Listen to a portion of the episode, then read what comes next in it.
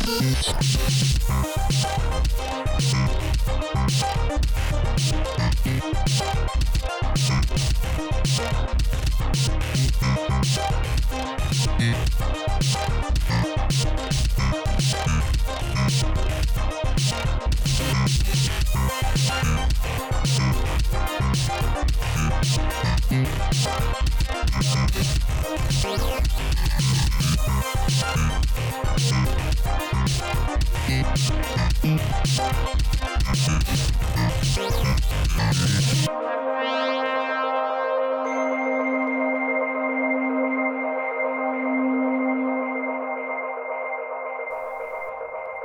to Write Good, the podcast that helps you write good.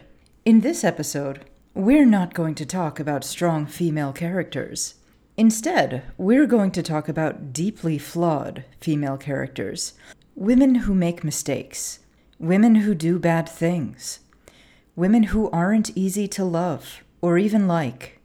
Women like me. And maybe women like you. Joining us once again is Filthcore Queen, Gretchen Felker Martin. Thank you so much for coming back. Thank you for having me again. I'm always glad to be on. Yeah, it's great. Our our guests have absolutely loved you like every single time you've been on. So And you know, as a loathsome woman, I felt like I, I really couldn't sit this one out in good conscience. great. Cause um I I'm I'm I know I've definitely gotten this, but I'm sure you've gotten this too. Have audiences dismissed your female characters from your work as unlikable? Oh, all all the fucking time for an unbelievable variety of reasons. So what are some examples? So, you you've read my no, my novella "No End Will Be Found," which is about uh, the witch trials of Wurzburg in the the 1600s, right? I've taken a little bit of a look at it. I'm so sorry it's on part of my no, don't, don't sweat it. Don't sweat it. It's a very simple book. The whole thing is just that a woman gets accused of witchcraft and tortured and executed. Mm. It's like 50 pages long, so I'm not spoiling much. Okay. And there's this there's this one review of it where the person is like, "Well, I really can't identify with this woman because she's just so passive and she doesn't Okay. do anything and like there's no character development. She just gets hurt a lot and then dies." I don't know. Yeah. I really didn't find it very appealing. Like in what universe do you think the point of that story is to appeal to you? Right. And it's like you know, have you ever read a history book? Like that's what it how it went for Right. most of the women. like here's the thing about witchcraft. Here's the thing about jail. Basically, no one gets out of it. Yeah, it's real hard to get out of there. It's not easy. Right. When they put you in a big box and you can't fit through the windows, that's pretty much it. Yeah. And yeah, uh, that's where you stay.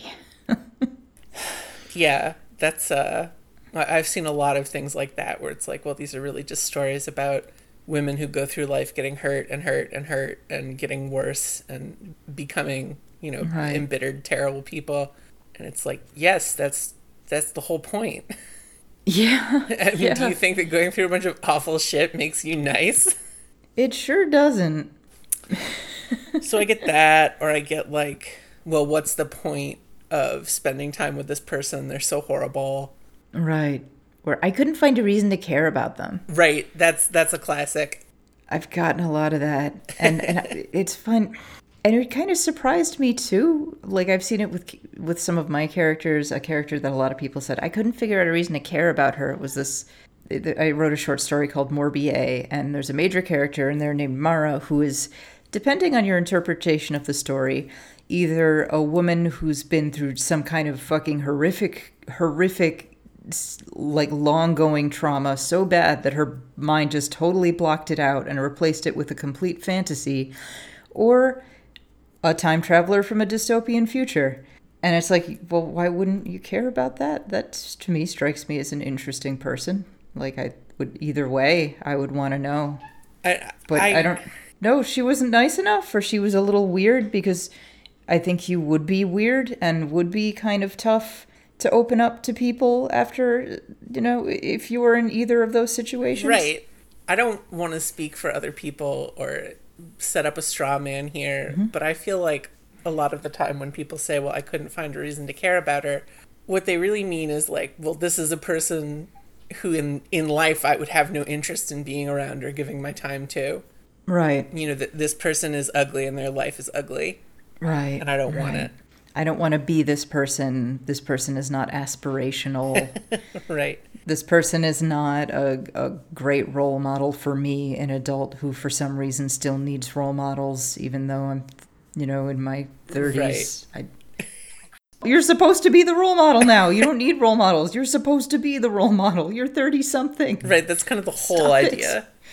Yeah.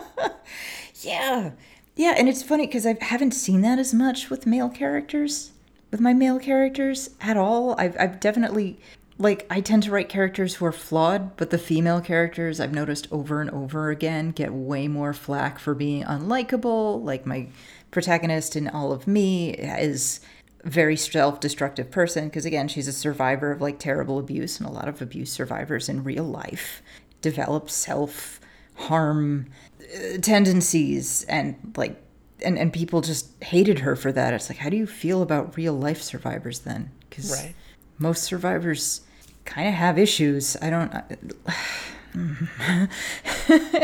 It's like even even when these people relate to a character by pitying them and like giving them some kind of parasocial or parafictional care, they want them to be a clean recipient. yeah You know, someone who it is uncomplicated to provide care for. Right right and i mean in real life I just don't understand the ethos of interacting with fictional people as though they're real at all. right there's this expectation that they have to be your friend and it's like they're not my friend they're not real Right? Like my dude, they're I not real do you not want to hang out with Humbert Humbert. Yeah. I would not want to hang out with Holden Caulfield, but I still like the book he's in. I, I will still defend Catcher in the Rye. He, Right. he would drive me insane after 20 seconds of listening to him talk, but like, I still like the book because they're not real. They're not my friends. I think I probably would hang out with Ishmael and Queequeg. Well, yeah, yeah, they're fucking. I'd hang out with Queequeg. He rocks. He's awesome. That's that seems chill. Queequeg's.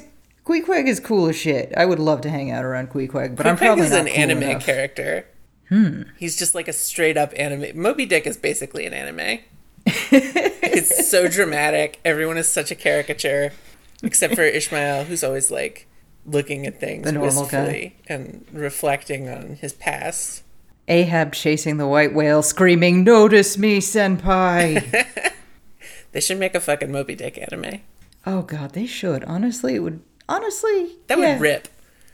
It would be great. Yeah. Anyway. Anyways, but I have noticed I don't get this kind of critique for male characters as much. I, I do know people do sometimes gripe about unlikable male characters, but it's nowhere near as much. There's also, I find, when people do gripe about the awful men in my books, it's Mm-hmm. more just like, oh, this person's awful. There's not an expectation that they should be good. It's just like, well, I find them uninteresting, and that's the end of the conversation. Right, right. Which is, you know, again, it's fine. I'm I'm not over here telling Yeah. anyone how to read a book. Who has the time? Right. But it, I can't help but think that it's it's kind of like people approach fiction and male characters in fiction with sort of the proviso that they have a right to exist and that they don't need to be questioned or interrogated. Mm.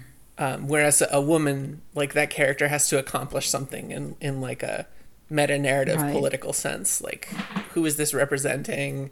What narrative is this forwarding?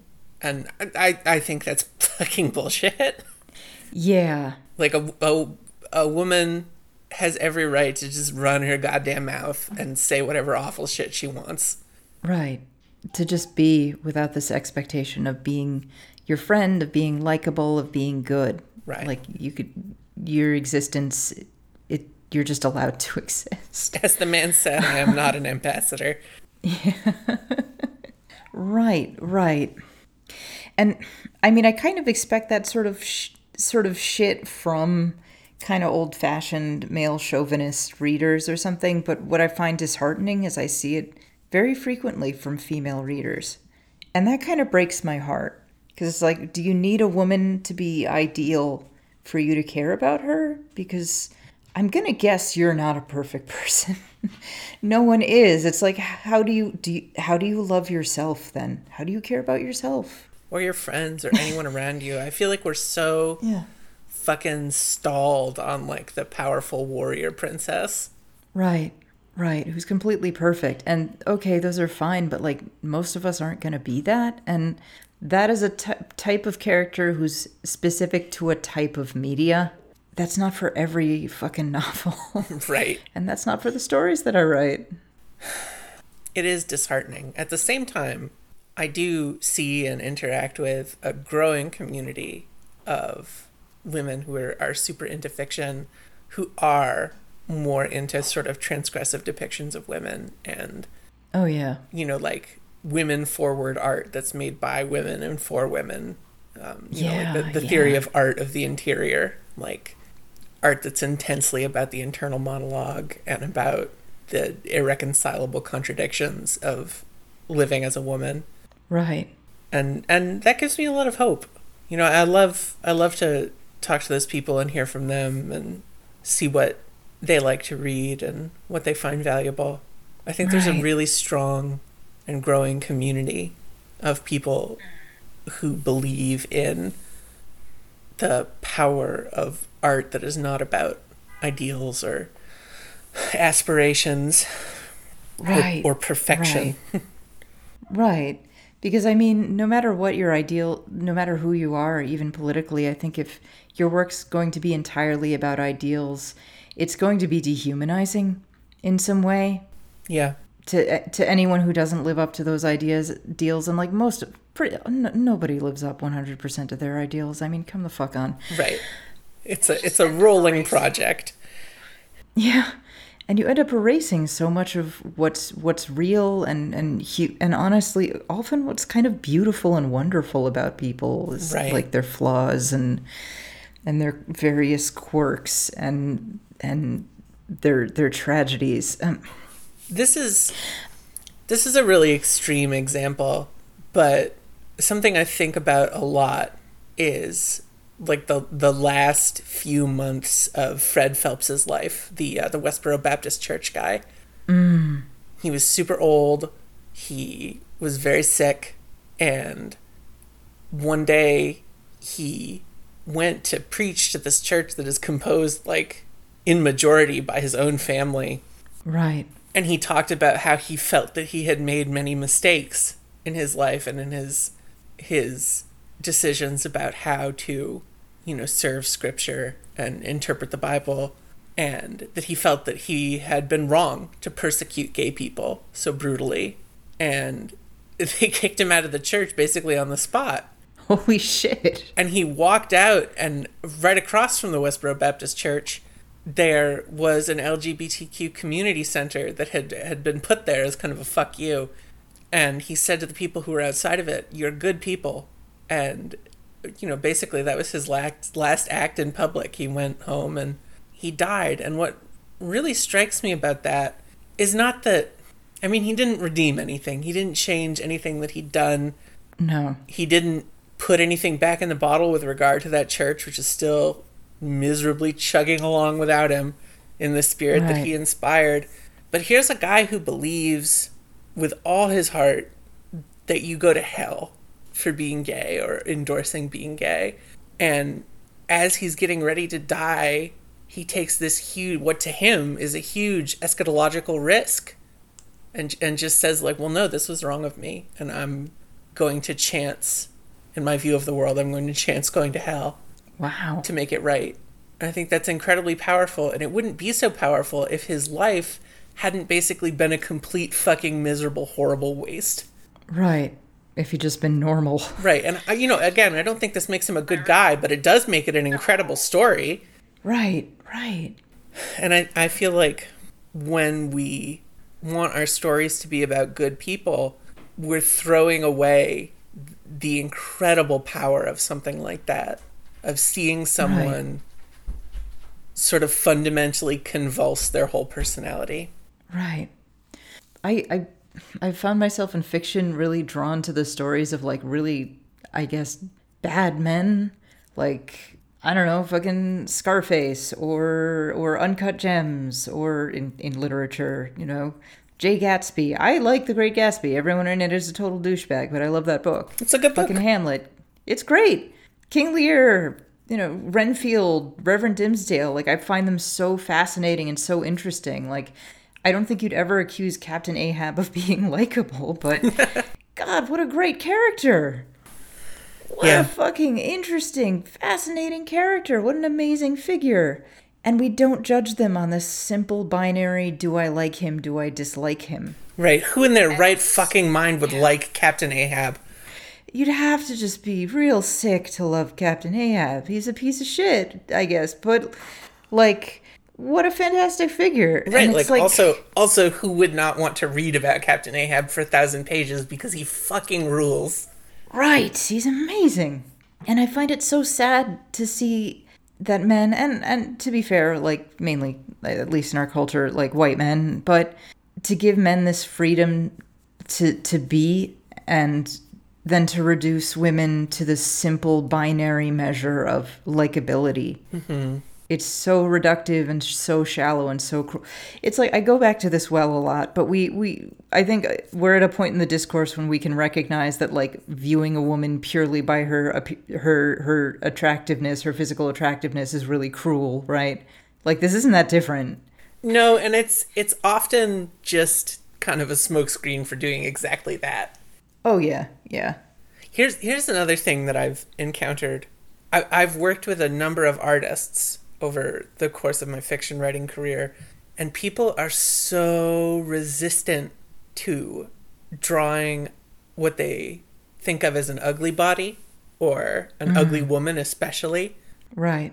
And you you know I've my last three books. My illustrator Tom Horseman has done the covers, and they're really incredible and have really pushed themselves beautifully to to come to grips with that. And they've they've talked about it. They've made a really eloquent thread about it about learning that part of themselves and those impulses to avoid the unsightly. Right, because if you have any of that stuff, if you have like a fold of fat or something, it's like, no, I, I shouldn't put that in. Like, why not? People have those. Right, like real. That's, my That's what dude, people you look put like. ears on bodies. Like this is the same. yeah that's what people look like though and and, and it's such a tendency um and i find it very interesting how throughout much of art like renaissance neoclassical art there was a very particular ideal uh, for the body especially for women it was this very like very smooth and hairless and when artists would violate that and just draw women for what they look like, which is like, hey, she's got a little pudge and she's got hair. She's got hairy armpits. She's got she's got pubic hair. Like critics would get fucking furious. They'd call it disgusting or they'd call it obscene. Like why is it obscene? She's she's they're all nudes. It's just this is a nude who looks like a human and not like a child. like sorry, is it obscene to like an adult woman? What the fuck? Yeah, definitely I feel- that like strain of weird, creepy Protestant sentiment and like Enlightenment sentiment in Western Right. thinking really does demand that like the only acceptable portrayals of like sexualized women they have to be basically childlike. Yeah. They have to be hairless. They have to be smooth. They have to be thin. Like, Right. ugh. Yeah, it's it's it's, fucking really vile. disturbing. And and really like not terribly sensual because it's like okay, this is a this is a Barbie doll. This isn't a person. Right. This is She not something I could touch. This is Yeah. not someone I could love or who could talk to me. I could never get in a fight with this person. This is a person who smells like baby powder and that's it. that's it. Nothing. There's not like any kind of human body underneath it and it's like uh and and that's how I feel a lot about like nice female characters who are just so fucking good and they're our friends and they're a good role model and hmm. yeah, I mean, no. this is sort of like hand in hand with the shit about how in American fiction it's incredibly rare to read about a period. Yeah. I, I mean, she's absolutely fucking batshit banana pants, but Anna Biller, who made the Love Witch. Yes. She's so fucking crazy. I have no idea what she believes or stands for. She's oh my god. She she is the exploding galaxy brain yes. macro just all the time. I love that movie so much. It's incredible. And there's that wonderful scene and I have I have never seen it fail to produce what I'm sure is the desired reaction in any theater where the character pulls out her tampon and there's just enough time for everyone in the theater to go ew before the voiceover goes tampons aren't gross Right. and starts explaining how it's a powerful object. Going, most men have never seen a used tampon. And there's a scene later when they find it in the witch bottle and they're like, what is this? No. and it's so a little great. unclear what is this witch bottle or what is this thing. They don't know what a tampon is. Right. Which is, oh. oh, it's such a good scene. It's so good. Writers, even even women writers, are so avoidant about periods, about Right. like body hair. You know, they don't want to break this collective cultural delusion about what a woman's body is. Right. And like speaking personally as a total freakazoid, this is very lame and boring to me. like I, I I would prefer to be pushed. Mm. Yeah, it, it is such a thing, isn't it? Like, no one ever pees or poops in fiction, and no one ever menstruates. That's what's so great about The Sopranos is like there's so much pooping in that show that a character actually dies on the toilet and it, it doesn't seem Nice. surprising. oh, but yeah, I, I was gonna bring this up earlier. We're about the same age, right? I'm 31. Oh, oh gosh, I'm 36 now. Ugh. Oh, well, it's about the same. So you're old enough. I, I don't know if you were aware of The Sopranos when it was on, but I still remember how much people hated Carmela for giving Tony a hard time. Right. I I never. I'm so embarrassed. I'm like the one Twitter leftist who has not seen an episode of The Sopranos. I, I, as I've been doing everywhere, I'm going to claim full credit for forcing people to watch The Sopranos. yeah, it sure sounds great the way you talk about it. It's very, very good. But I mean, that's that's been a constant refrain throughout the great bad man shows is that the wife in His bitch of a wife is mad at him for murdering people. Right. What? Which means she's a bitch. Fucking Skyler getting mad at her husband for shooting a child and burying him in the desert. Betty Draper. I, here's the I love Betty Draper. I love her so much. She's so real. And I don't yeah, I don't even mean it ironically. I'm like I feel so deeply for Betty Draper who 100%. who just could not have turned out any other way. Yep. For for the way she is and and the way they handled like her the fact that she she's just constantly hungry because that's what it takes for people to like her. And like that I think is so informs so much of her character why she's so tightly wound and why she's so uptight and why especially when it's anything is food related she like kind of freaks out like she can't eat. Of course she's fucking grumpy. She can't eat. My god, what a great show. Because the one time she actually let herself eat, like she gained weight and everyone was fucking horrible to her. Like, yeah, no shit, she's uptight. I'll have a cigarette for lunch. That's what I'll do. I'm Betty Draper. This is what I have to do to get people to love me. That'll make me feel really good. I would love to have a vodka gimlet and 10 cigarettes. but anyway, the point is, yeah, people see all these shows and they're like, well, the, the message that I should take away here is that I, I hate this wife for objecting to the protagonist. And that, I think, mostly comes from like the shitty dude bro angle.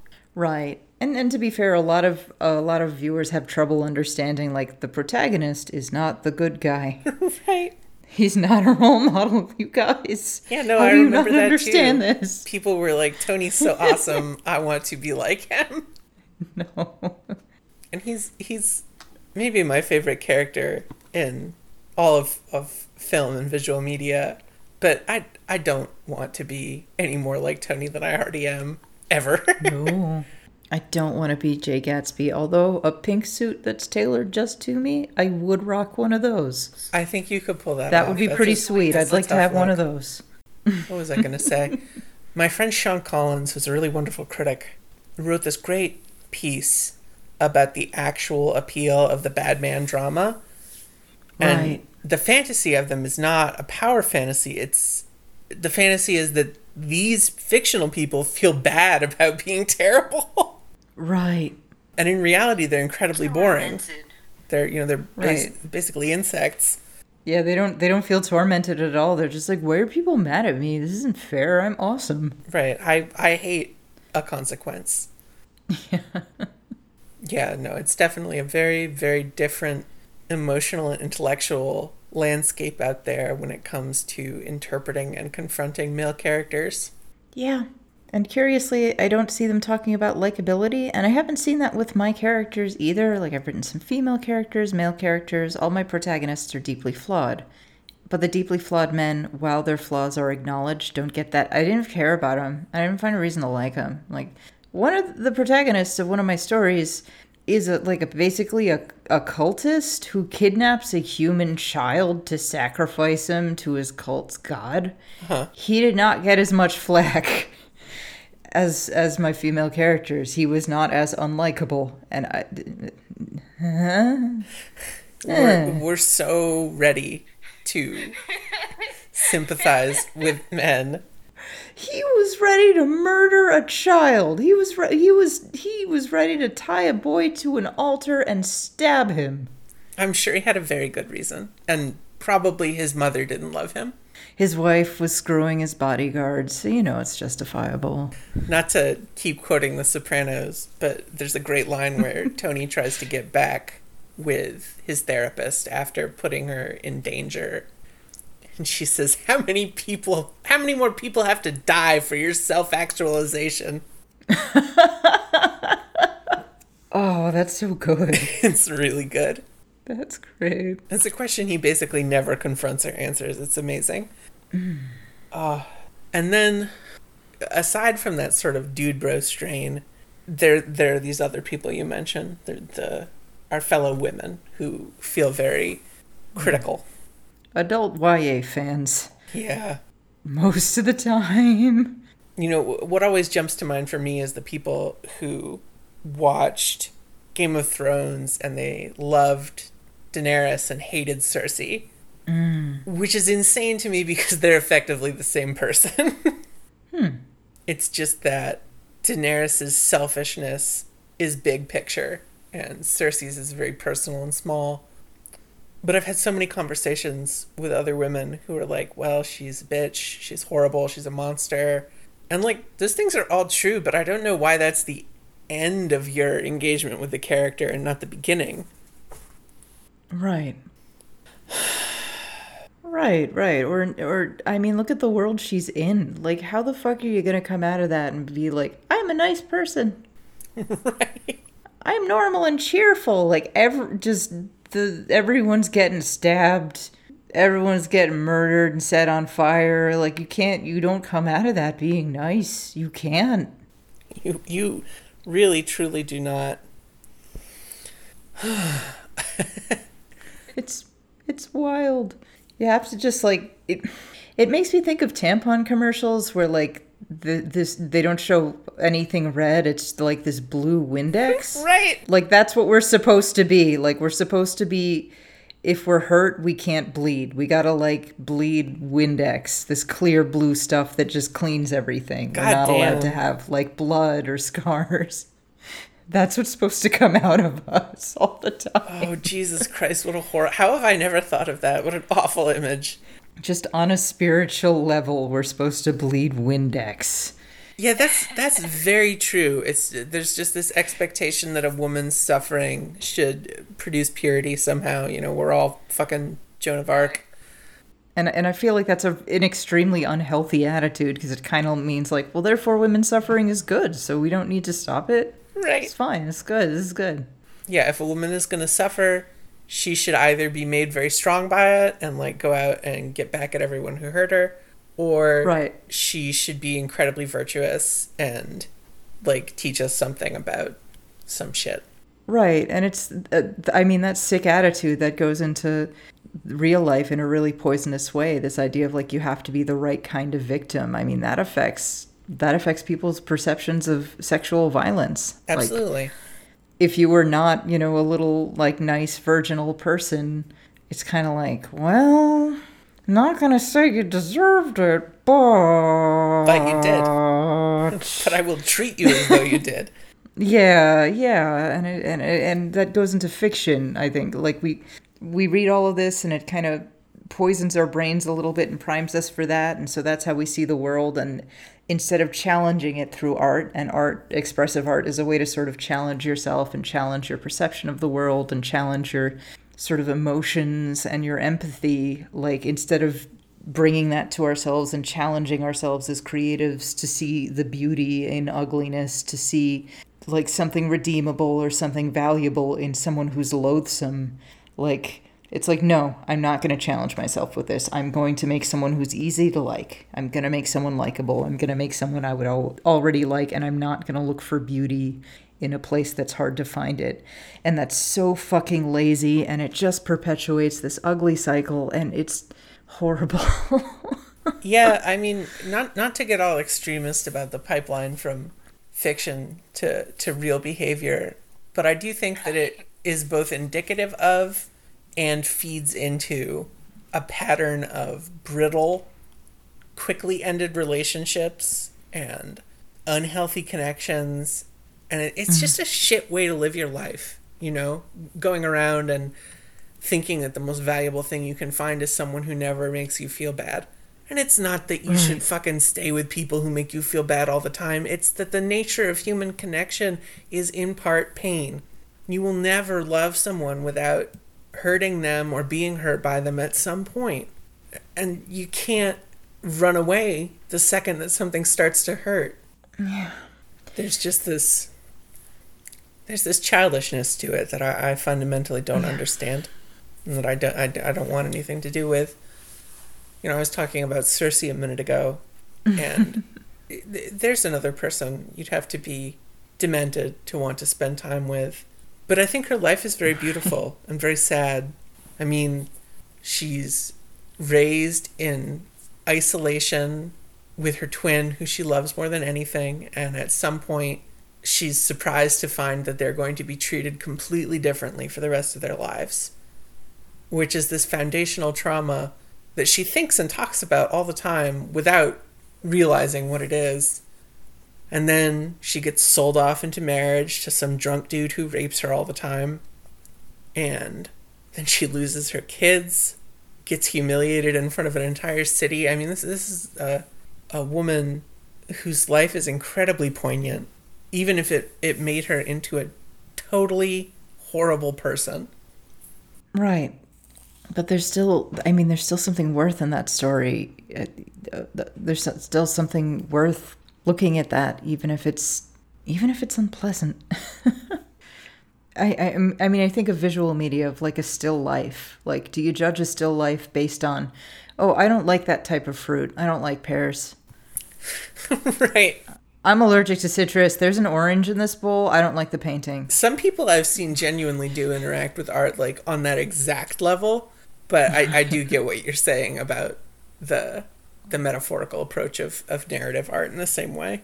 Yeah, and it's so upsetting to see that. It, it it's really upsetting. I, I, granted, you know, you're going to approach a story, you're going to approach narrative fiction differently if you are also a writer. But but I feel like readers can open up to that and and I don't know whether this is more of a disease of our present day where art is more and more Disneyfied and more and more considered like here is a consumer product experience designed to make you feel good and that is all.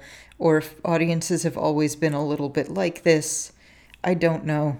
But I don't like it and I, I, I would like to know how to fix it. I, I have to I have to say this.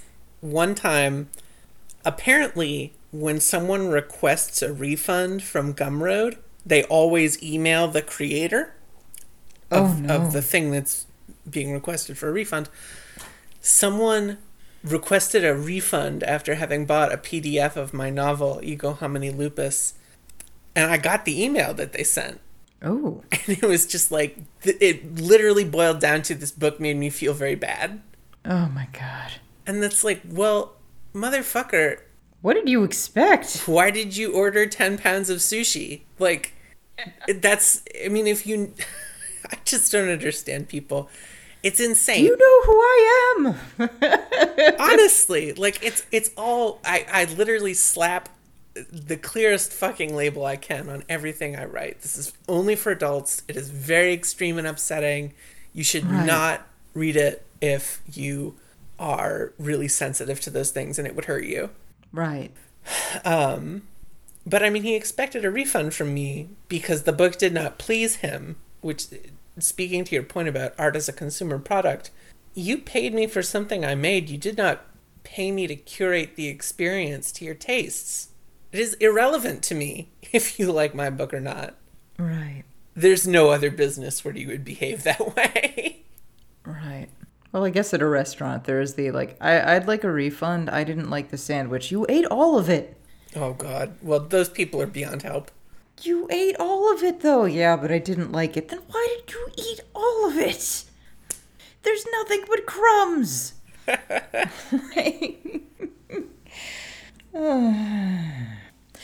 so let's switch topics for a moment and talk about what it is that makes a female character quote unquote unlikable. What are some of the things that people find unlikable about some of the female characters that we've we've made or that we've encountered in fiction? Well, for sure, the first thing that pops to mind is weakness.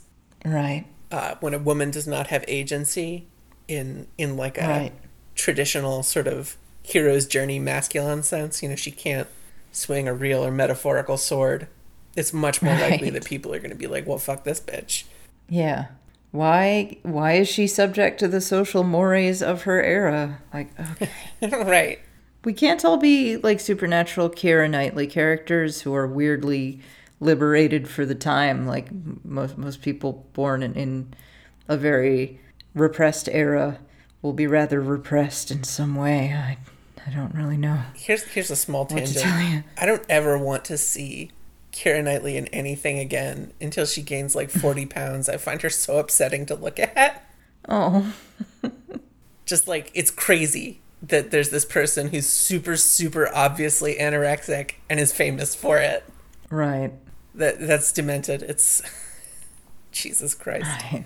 it's it's you know it's the corollary to bodybuilders Mm. and how we're all like yes it's totally normal that sylvester stallone looks like that as a 70 year old man we shouldn't talk about it Right. It's normal, it's healthy. He just has, you know, things injected into him. It's a very healthy thing to do to yourself, especially if you're elderly. It's fine. but anyway to to Yeah. back away from that Right. so weakness is one Yeah. The other big one I find is just like complaining. Mm. If a character ruminates and like self pities, instant dislike. Oh, yeah. You can't bleed. yeah, you know, it's got to be Windex. You gotta bleed Windex. You gotta get that Windex out of you. No, no bitterness, no sadness, no complaining, no right. no like unpleasant sightly suffering you've got to you got to suffer but you can't admit that it's suffering you can't admit that you hate it like and i think this this ties into real life too um, speaking of celebrities i remember when like lady gaga got into a lot of trouble because she she posted about how okay i just did a, an exercise class i'm dreaming of a of a cheeseburger, but I, I'm gonna eat a salad. Pop stars don't get to eat. This sucks. And everybody got mad at her. And it's like, well, I mean, like that's the truth. Like it's Right. fucked up. But it, it, I, I, if she could be famous and eat cheeseburgers, she would probably eat cheeseburgers. She loves cheeseburgers. Most human beings do. But it's like the the industry demands a certain physical standard that's not natural for most people to get to and it's not fun putting doing what you have to do to get to that standard but you're not allowed to complain you're not allowed to go like this fucking sucks i really want a cheeseburger it's no you can't say that you gotta be like i love this i'm so happy doing this i feel so good and clean I am very. This is self love for me. This is not torture. There's no. uh, This is my choice, and I'm making a choice to love my body by not eating things that taste good. Right. like you have to do that. You can't admit like, yeah, this is part of the job. This is what I got to do to stay rich and and I've made this choice because having millions of dollars is pretty cool and I would like to have more millions of dollars. But man, sometimes I just want a fucking cheeseburger. Like That's what's crazy to you me. can't It's admit like that. get like a good investment accountant and then go eat whatever the fuck you want. Yeah, pretty much. Like, okay, made my money. Now I am opening up a restaurant and I am going to eat there every fucking night. What's on the menu? What I want to be on the menu. Fucking. this is thin Adele's world. We're just living in it. It's just admitting, like, this is work, you know, looking like, look, admitting that you're wearing makeup, admitting that you don't get to do all the things you want to do, and sometimes that sucks. Um, and this actually dovetails into another thing that I have found makes fictional women immediately hateable is if they are ugly or fat. Ooh, yeah. Yeah. Yeah. Just, just just right off the bat. And sometimes people won't say it, but I, I will flatter myself by saying that I can tell. Mm. Even in fiction, like even even if a character's like super nice but she's fat, people just hate her. That has been my experience. Or like, like in narrative fiction and not visual fiction? well, well, definitely more in visual fiction. Right, right, right. But I, I do think that people find fat women in narrative fiction contemptible anyway. Yeah. You know, if if there's a fat woman in a book, then the story has to be about her losing weight or maybe radically coming to love her curves or whatever, Right, depending on your strain of boring author. And right. anything else is like unwantable, and that's typically expressed in like, well, this is bad representation.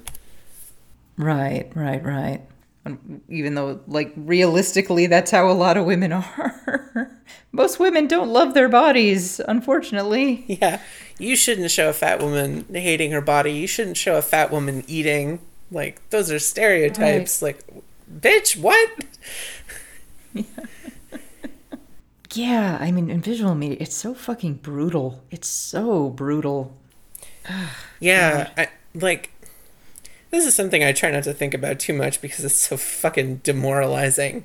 But there literally there are no even small profile films with a fat trans woman in them. Just none. Yeah. You know, people talk about representation. true. I, I doubt I'll ever see anyone like me in film. Right. I mean, these days when you get a when you get a trans woman in film, she's, She's a, a fucking model. supermodel. She is in She's very she's ludicrously beautiful. right. She's she's almost invariably literally a model. And you know, some of them are some of them are, are really good actresses and I don't begrudge them their success, but the system behind them is definitely forwarding the image of the palatable trans woman. Right. You know, just a little exotic. Right. Yeah. Yeah, and that's such a and it's such a cruel thing too to just like we don't like a person who's basically physically kind of normal. I mean, Right. that's what a lot of women look like that. And and to suggest like no, I can't sympathize with someone like that. Like what the fuck? It's really nuts. This is something I talk about a lot is that we immediately sacrifice a level of engagement by casting or t- or writing about only conventionally inoffensively beautiful people. Right. And even if some people are averse to looking at, you know, more normal bodies, Right. I think that the lasting impact of the few pieces of art where everyone did look normal is a testament to how strong that effect is.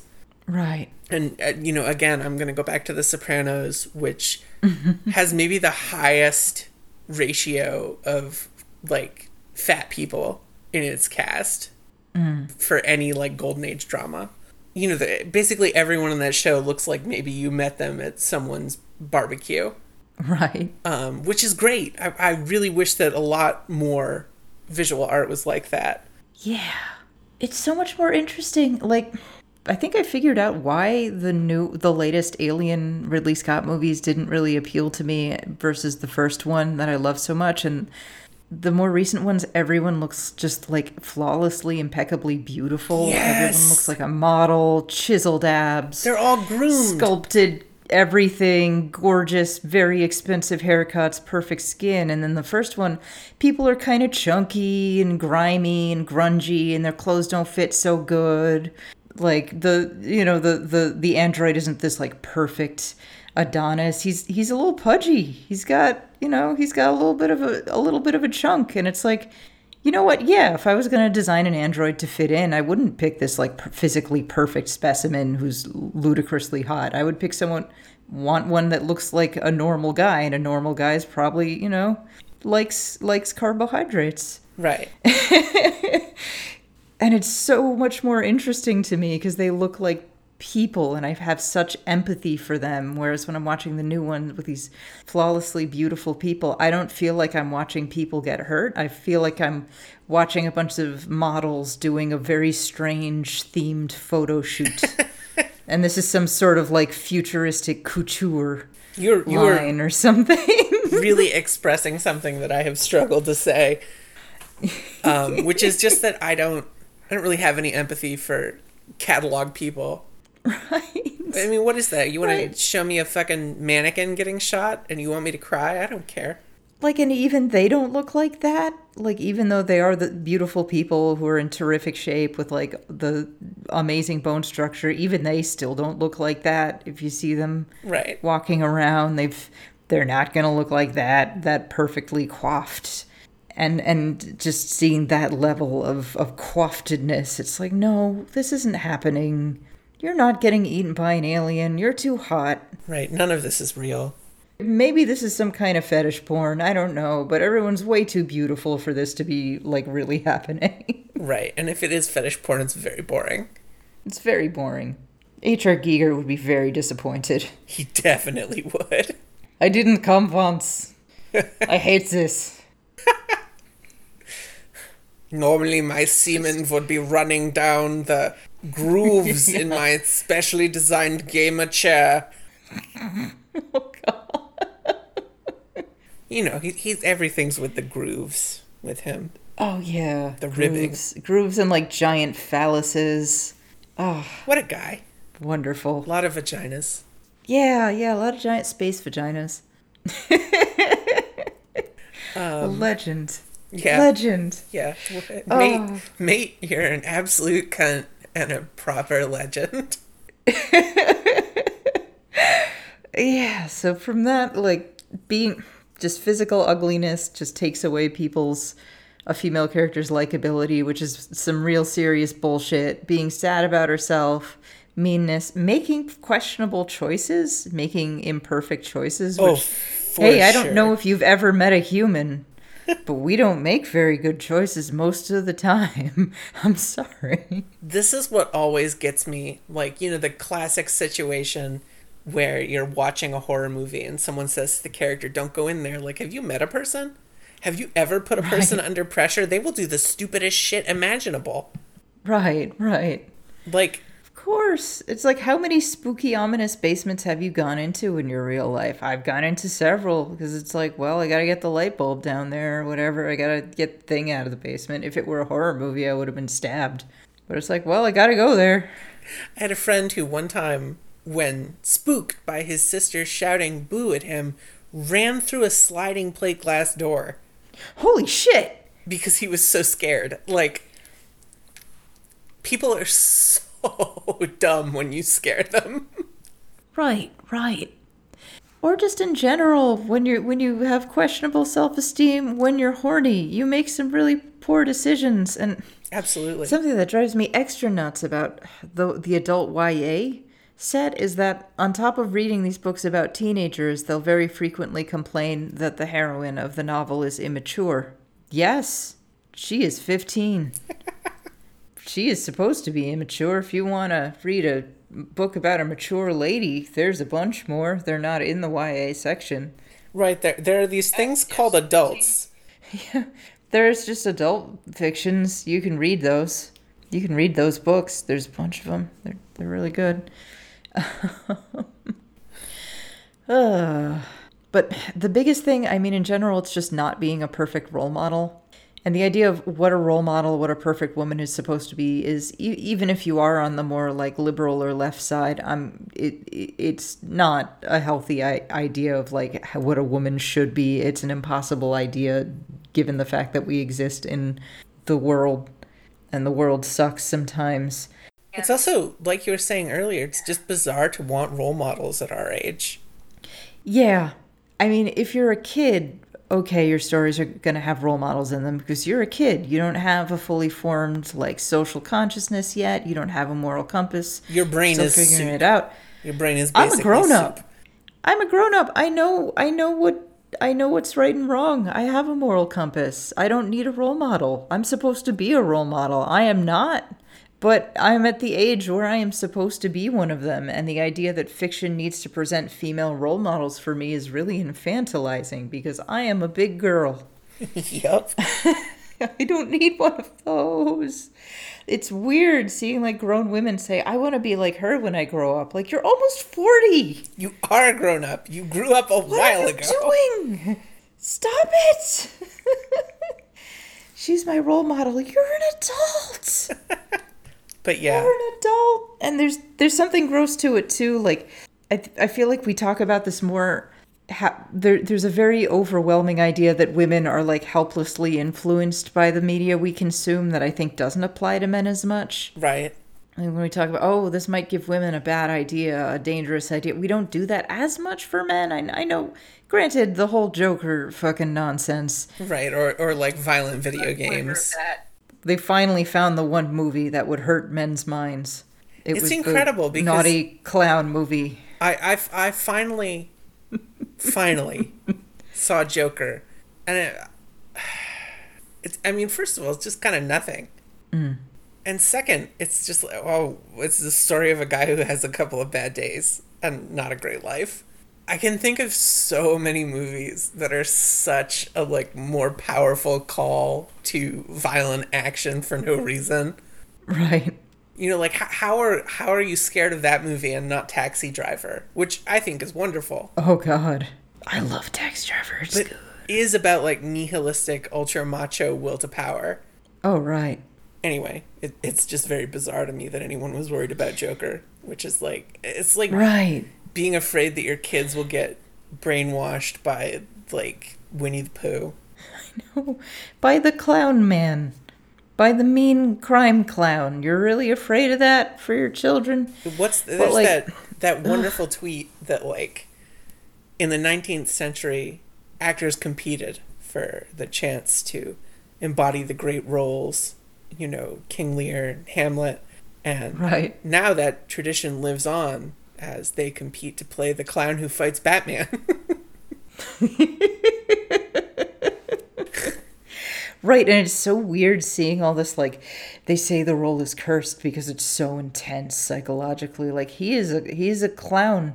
yep. He's a crime clown. What did it do to Jack Nicholson? Nothing. He is living his best life. Right, he's a crazy old Eating a doing- hoagie on a yacht. He is crushing it. He's having a great time. He does whatever the fuck he wants now. He is not scarred at all. He is just like fucking kicking it admirably. Yeah, not to keep quoting tweets, but there's another great one.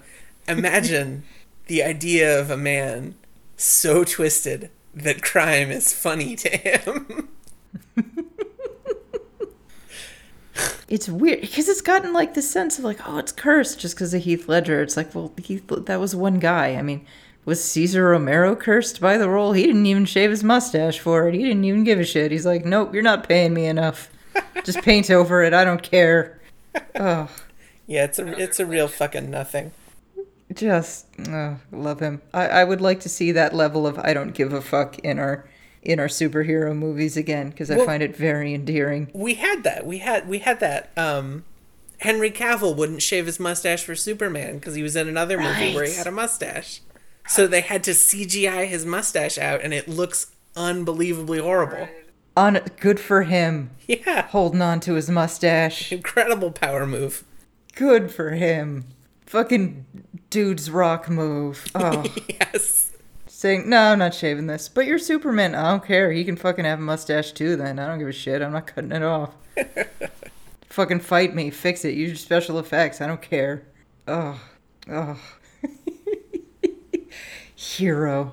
I would have liked it if they just left it in, though. If Superman just had like an uncle mustache the whole time for some movie, zero explanation. Right, Superman just looks like your Uncle Kevin. He's just, it's Movember. He decided he was going to grow it out. just thought it, he'd look cool with a mustache. Why the fuck not? Why aren't there more beardy? Why, it, you know, it, it's like the it, the 2010s were all about like questionable facial hair. Like, how the fuck did no one grow any? Yeah. All we got is Aquaman. He's the only representation of bearded men. That's it. God. It's really incredible that they bothered, like, casting anyone else who's Hollywood hot next to Jason Momoa. Like, what a waste. What a pointless effort. matter. Yeah, you can't compete with that. That's unfair. That's cruel. Just Right. cast a normal guy. That man is like. He's like if a dinosaur were alive today, but for the hunks of like Hollywood 50 years ago. Right. like, you know, he's he's a guy who you turn him sideways and he's like three feet thick. Yeah. He's he's the fucking um who's that right he's the Rob Liefeld illustration of Captain America with a gigantic chest. Yes. There's actually uh there's a great my friend Julia Graffair did a side by side comparison of that illustration with an actual picture of Ken Russell and it's like, oh, that's that's pretty spot on. or not Ken Russell, Oliver Reed, Oh no. who famously starred in several Ken Russell movies. Oh god. Oh god. Well, and, and speak any of those going back to going back to unlikable female characters. I think it's important just to stress you need to hold on to something other than likability. Like is their story compelling? Is there beauty in it? Does there say it does it say something about the human condition maybe? Not she's not my friend. Does it instill a feeling in you? Does it push you? Does it Right. make you confront something? Right, right. I mean, And I feel like if you don't accept them, this unlikability, this flawedness in female characters, it kind of like reflects something of how you see other women. And I don't think it's a good thing. I don't think it's a healthy thing.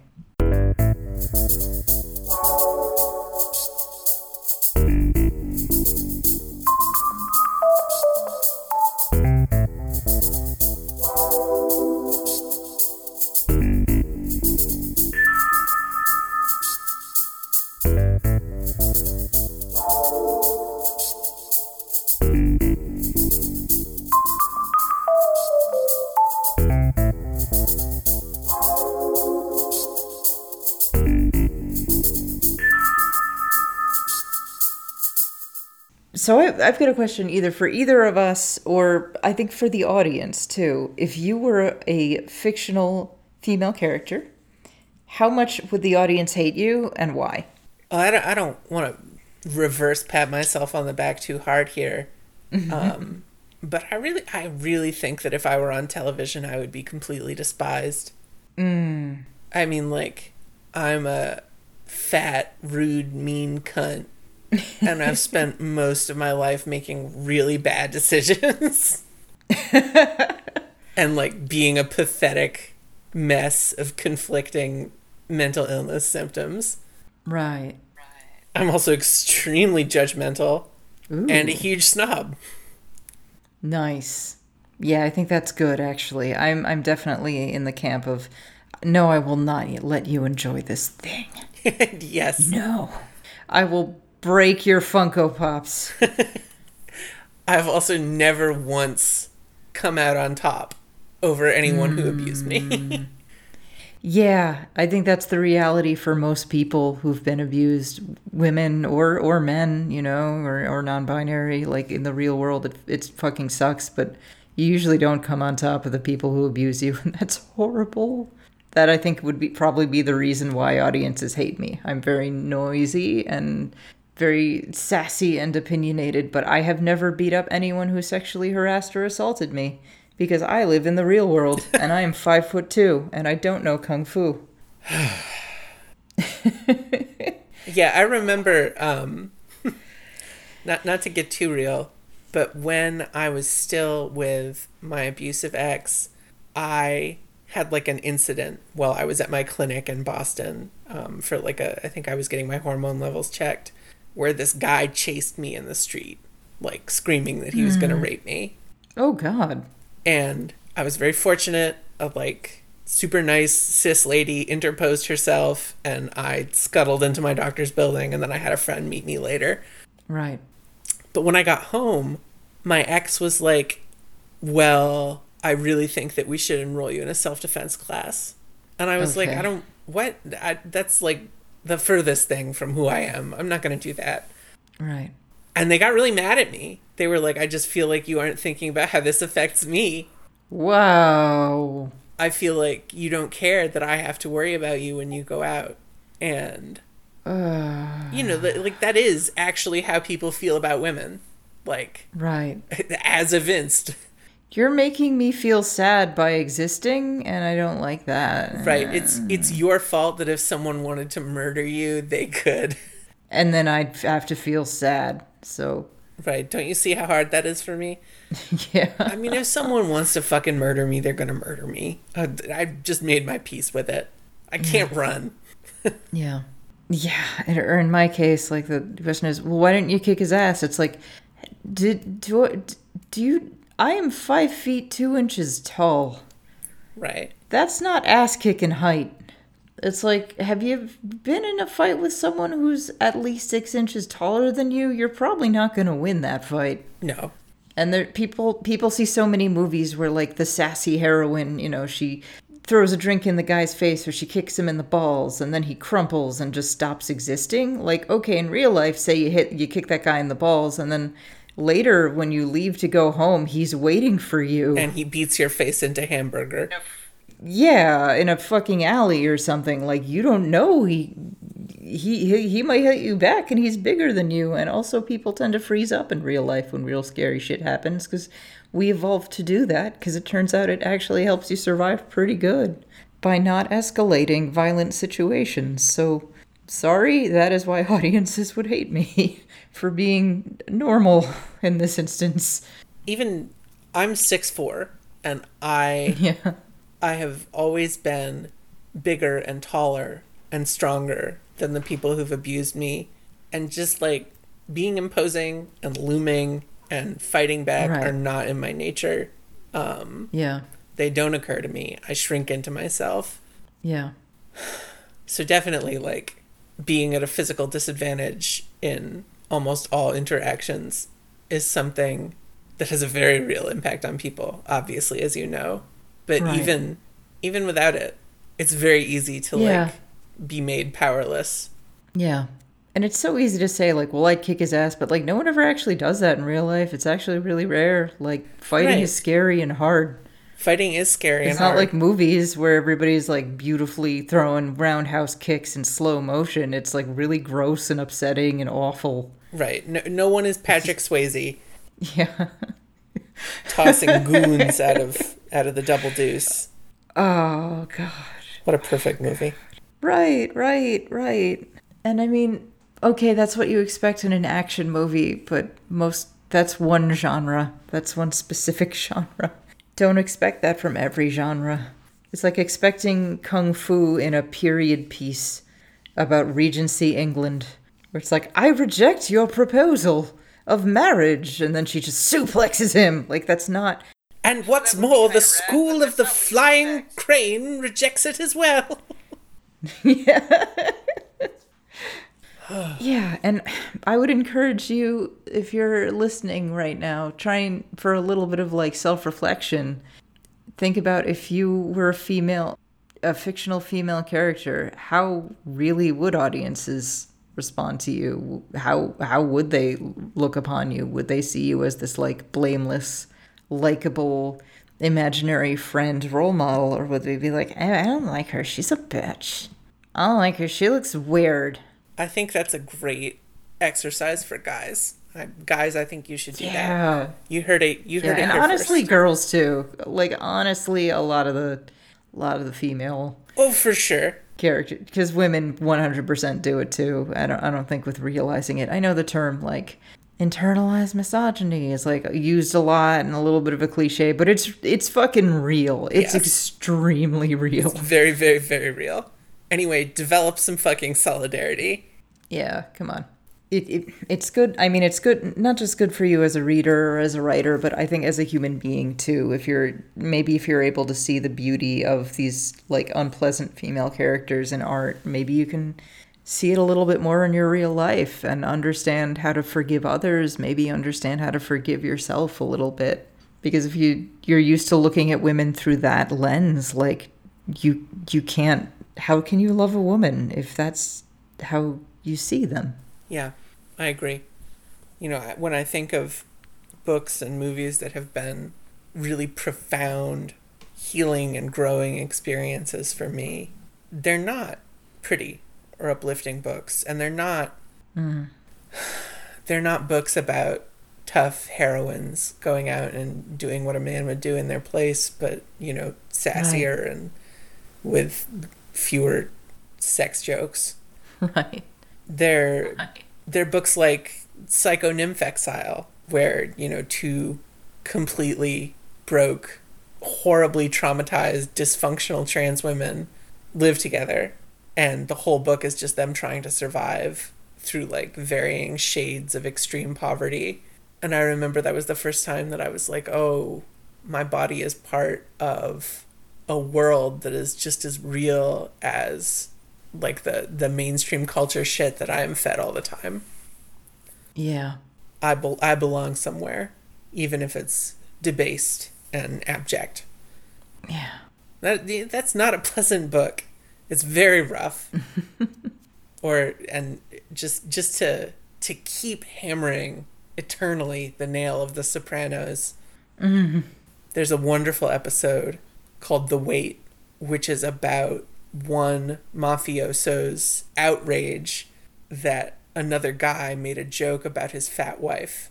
And Ooh. it like it escalates to the point where the husband puts out a hit on the other guy Oh wow. like against his boss's sanction just flying totally solo which first of all incredible wife guy move your fave could never Yeah. Get the fuck out of the way, curvy wife guy. yeah just pathetic There's a new curvy wife guy. he is he is the only true fat ally um, but there's this incredibly moving resolution to it where he happens to stumble across her sneak eating in the basement because she's always on these crazy diets and she's always torturing herself and they have this confrontation which starts out like kind of rough and angry because you know he's thinking about this guy who he's going to have killed and all of these big things are in motion about this joke and it moves on to this very honest discussion of how he has never wanted her to police her body like this Oh. and it hurts him to see her do it and he's he's upset with her about it and it's like these are not emotionally intelligent people these are not right. these are not even good people but there's something so beautiful and so incandescent in that moment that that made me feel things about my own body and my own life that nothing nice or instructional or straightforward ever could have Right.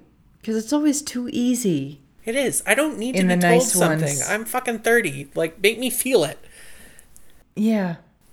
Yeah, I mean, you can hear a million lectures about, like, you should love yourself no matter what, but that doesn't make you feel it right. Like, at all. show me this man touching a fat woman tenderly and, and standing on the brink of having done something incredibly fucked up for her, finally reckon with where her body stands in the world and, and hmm. how he can and can't accept the way that it exists for her. Hmm. Those are, those are really powerful things that just do not get talked about at all. And the fact that it's unclear and kind of messy. Hmm? And it's in a mafia show, too. That's fucking awesome. Right. No, The Sopranos whips so hard. It's not in like a here's here's one of those many adult animation probably on Netflix where like people from LA talk about stuff they talk about in therapy. Jesus Christ, that's exactly what it is. Again, going back to Sean Collins, I think he said about Bojack Horseman that it's a show where every line of dialogue is something you would say during a not especially interesting or revelatory visit to your therapist. Mm. And that just holds no appeal to me whatsoever. I do, I do not want the basic tenets of depression explained to me. I have lived through them enough, thank you. It's a very boring disease. Yeah. Oh, you feel like shit, you want to die? Great. Fucking wonderful. Tell me more about it. That sounds so interesting. My God, no, no, you're really making me want to watch The Sopranos. How the fuck have I gotten to this age without watching it? God you know, damn. Raquel, it's time to watch The Sopranos. Get your shit together, Raquel. Watch The Sopranos. Ugh. Yeah, if our viewers take one thing away from this, it's that they should watch The Sopranos. or listeners, I suppose. Oh God, it sounds amazing. I, I gotta watch that. I gotta I gotta find a mafia husband who would kill someone for body shaming me. That's like husband goals, man. That is the perfect man. I think that's something we should all aspire to. Absolutely. That is just the best husband.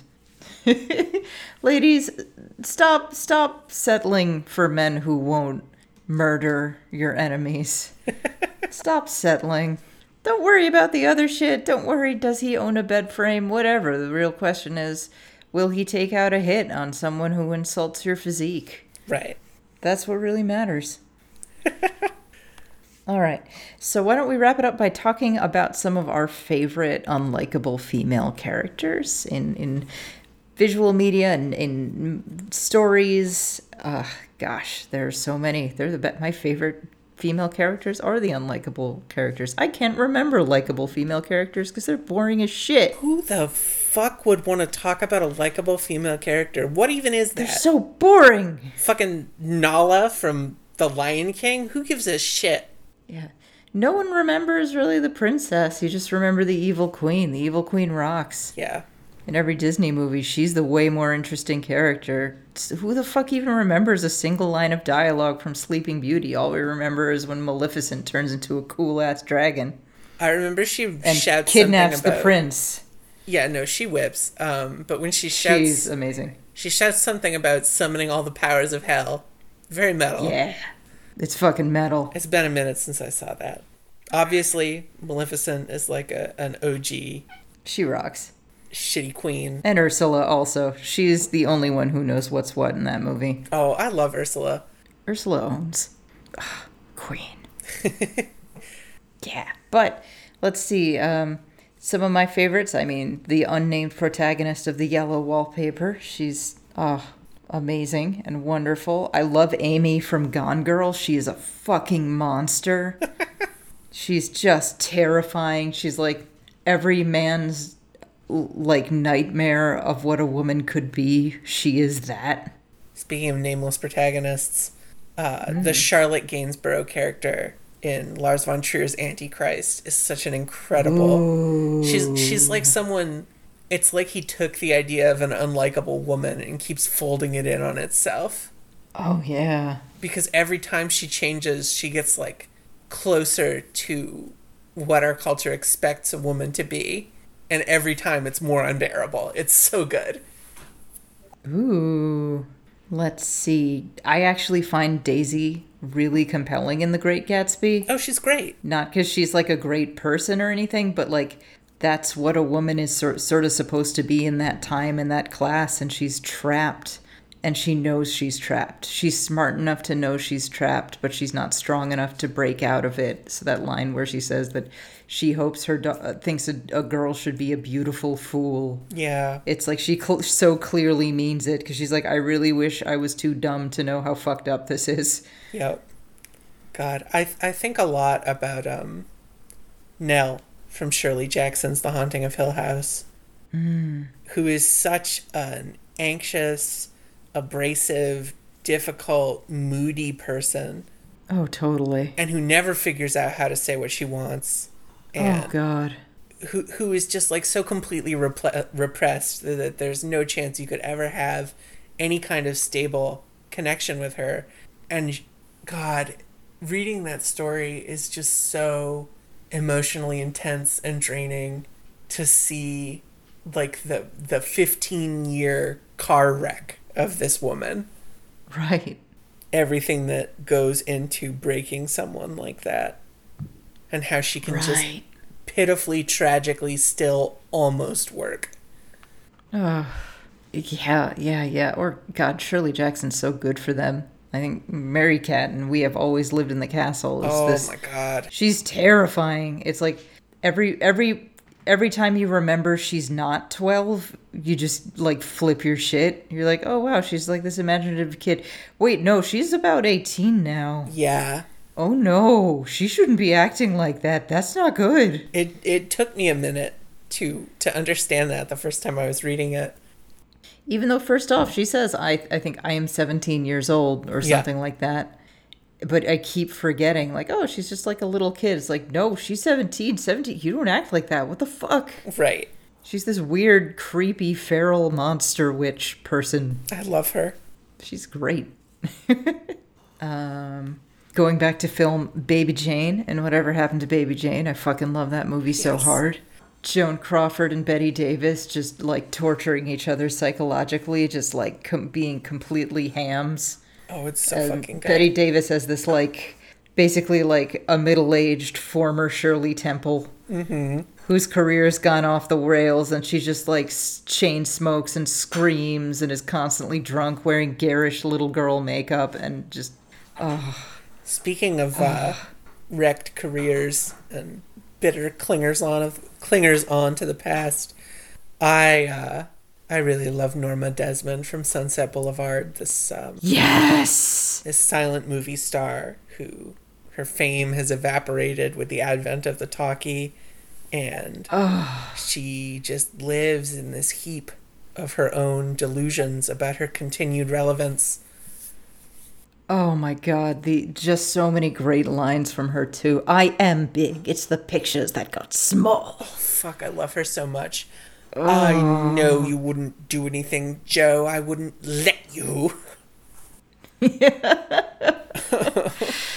and yet there's this pity for her because it's like i mean me too didn't exist yet as a movement but like people knew uh, to a certain extent what what the industry did to girls Yep.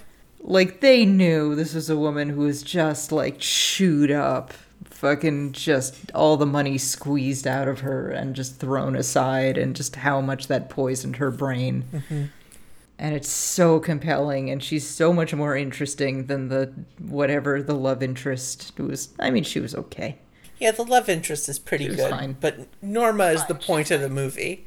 yeah but i mean she's not fucking norma desmond. Ugh making her ex-husband be her chauffeur just- Holy shit, your faith Oh. could never. making her ex-husband prepare a bed for her younger lover That moment in the garage where he tells him, I was Madame's first husband, is so fucking fucked up. I remember I was like all ready for some kind of hammy reveal and it just fucking knocked me speechless. I was like, that is so fucking disgusting. Yeah. God, it's it's so unclean. I, I fucking love that movie. it's amazing. Just all-time favorite. I oh oh going back to written fiction uh, she's sort of a minor character but there, uh, there's a wilkie collins novel called the woman in white. I love it. It's got these great oversized like crazy characters. And one of my favorites she's in there very briefly is a woman named jane catherick. She's the mother of the eponymous woman in white and she's just the biggest bitch who has ever lived does not shed a tear like her own someone very close to her dies. And her response is there i have taken off my white gloves and put on black gloves in response. Are you satisfied? Just basically like she's utterly cold and it's it rocks. That's such an importance of being earnest line. Like, to lose one parent might be excused as misfortune. But to lose both smacks of carelessness. very careless.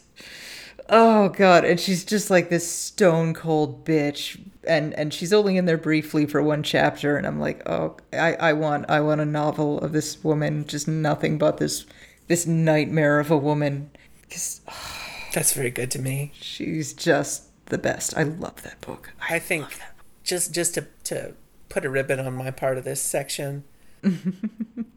my favorite woman in in all of film is Vanessa Redgrave's performance as Sister Jeanne of the Angels in The Devils. Mm. And she is this hunchbacked, sexually frustrated nun who becomes obsessed with a local priest and starts to have these ecstatic, sexualized religious visions of him. And I mean, I have I have just never felt such a complete connection to someone in fiction.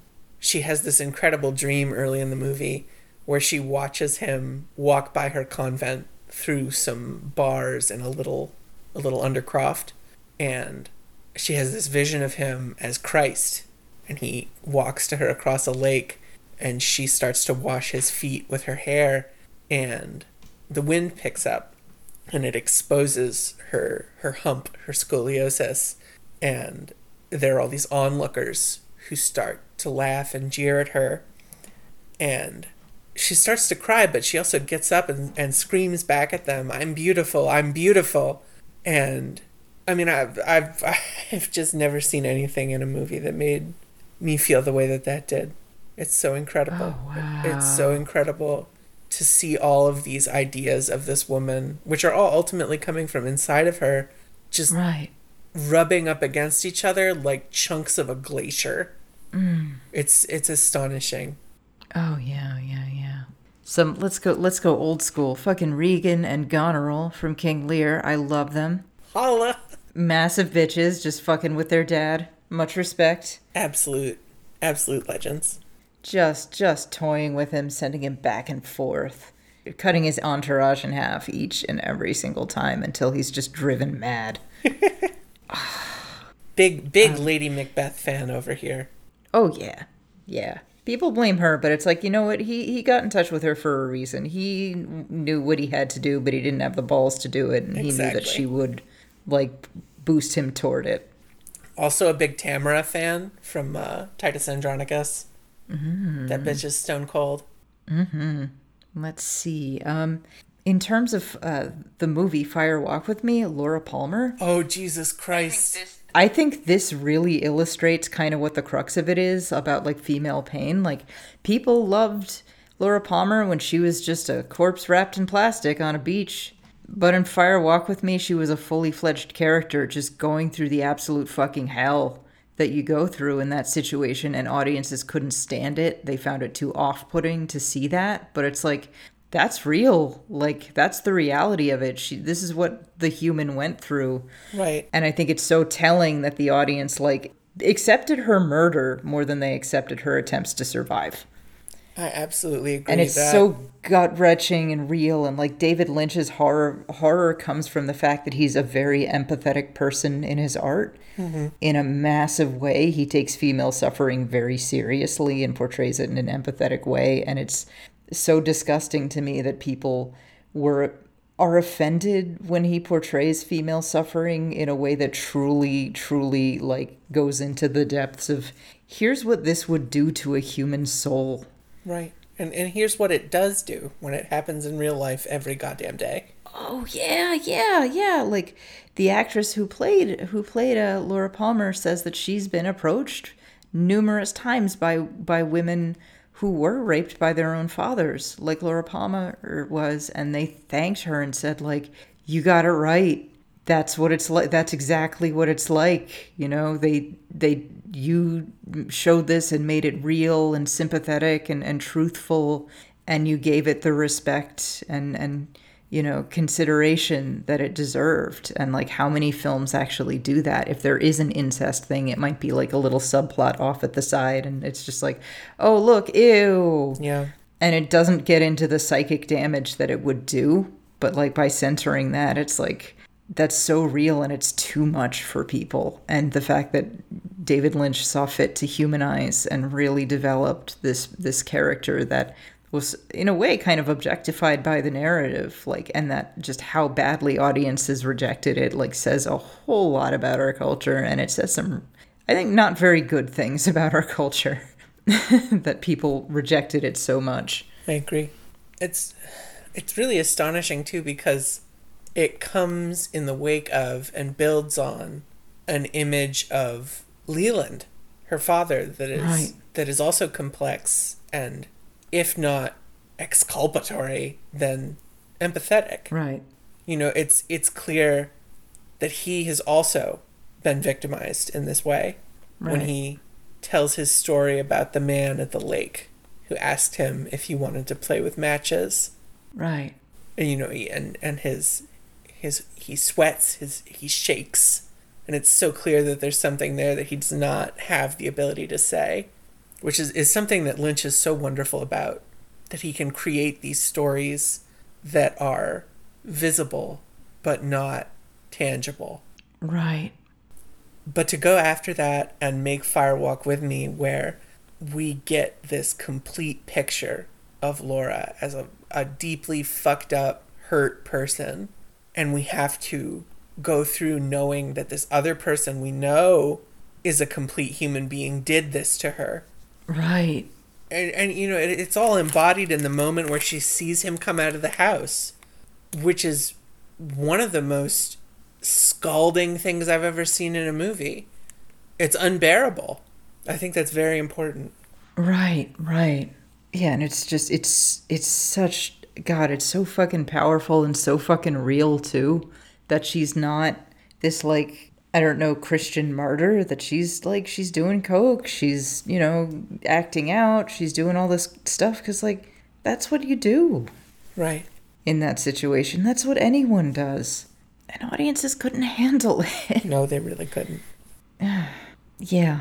Yeah. David Lynch is amazing. I could oh god, I love him. He's the man. You wrote uh, Dolores Haze from Lolita. Oh yeah, I I I think it's an often underdiscussed topic that even though we see her from a canted perspective, Right. Lolita herself is an unpleasant child. Right. You know, as as children are and have a right to be. Right. But she's not some she's not some little angel. She's not a cherub. Right. Right. She's not licking a giant lolly with her hair in ringlets. right. And and Humbert Humbert sometimes uses this to excuse what he's doing and sometimes to flagellate himself for having stolen real childhood from her. But I think it's very powerful that she is so fucked up and strident and nasty and bratty and just like emotionally dysfunctional in a, it, sometimes in a very a way that even to Humbert is very unappealing. Right. You know, she she is continually at war with the fantasy that he wants to make her live in. Right. And she doesn't have she I mean she's a kid. so It's not like she can like soundly defeat it. Right. She doesn't have a flaming sword, but she's kind of like bashing at the walls of it to the limited amount that she can, and it's so truthful Uh-huh. that portrayal. Yeah, it is. And what and I find it remarkable too that it's a book that understands that kind of abuse so well and and in such depth where so few artists get it right. Like so few of them go there and really fully reckon with all the emotional stuff of it. It's amazing because it's like child sexual abuse is not rare at all No. so- uh, so many people go through it and yet like depictions in pop culture really don't deal with the reality of it ever. And it's like how how is this a thing that so many people experience but we don't have any really truthful portrayals of it any any we have so few ways to approach it that are like honest and really get into the emotional depths of it that aren't like cutesy maudlin you know or or like ah revenge story I, now everything's fine. And it's kind of remarkable that that it's so rare but also that he pulled it off so fucking well It's quite something. Yeah. And on that cheerful note, let us wind down because we've been talking for a god a, a very long time. Um, where can our audience find and support your work? Uh, you can you can follow me on Twitter at scumbelievable, like unbelievable but with scum. And I'm also I have a Patreon, Gretchen Felker Martin, it's under my own name, where I write film criticism and post original horror fiction. At present, I am working on the first draft of my first big deal published novel, Manhunt. Mm. Clinging to the edges of the schedule with my fingernails, but I'm going to make it. Nice. And that will be out not this March, but the March after.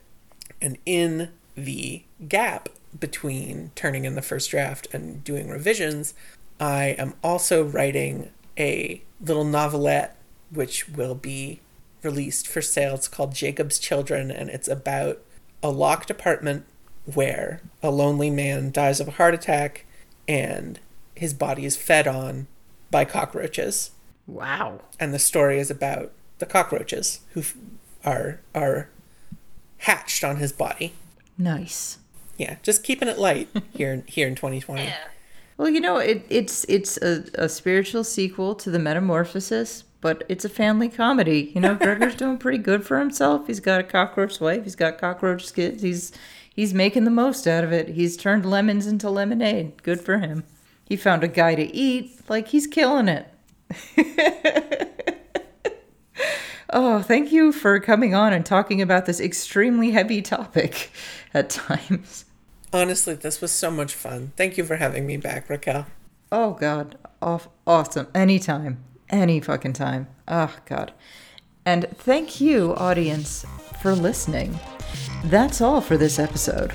If you like what you heard, head on over to patreon.com slash writegood and subscribe. Subscribers get bonus episodes, some of my own very spooky fiction, early access to content, and an invitation to the Kitty Sneezes Discord, where we hold group write ins and critique each other's work.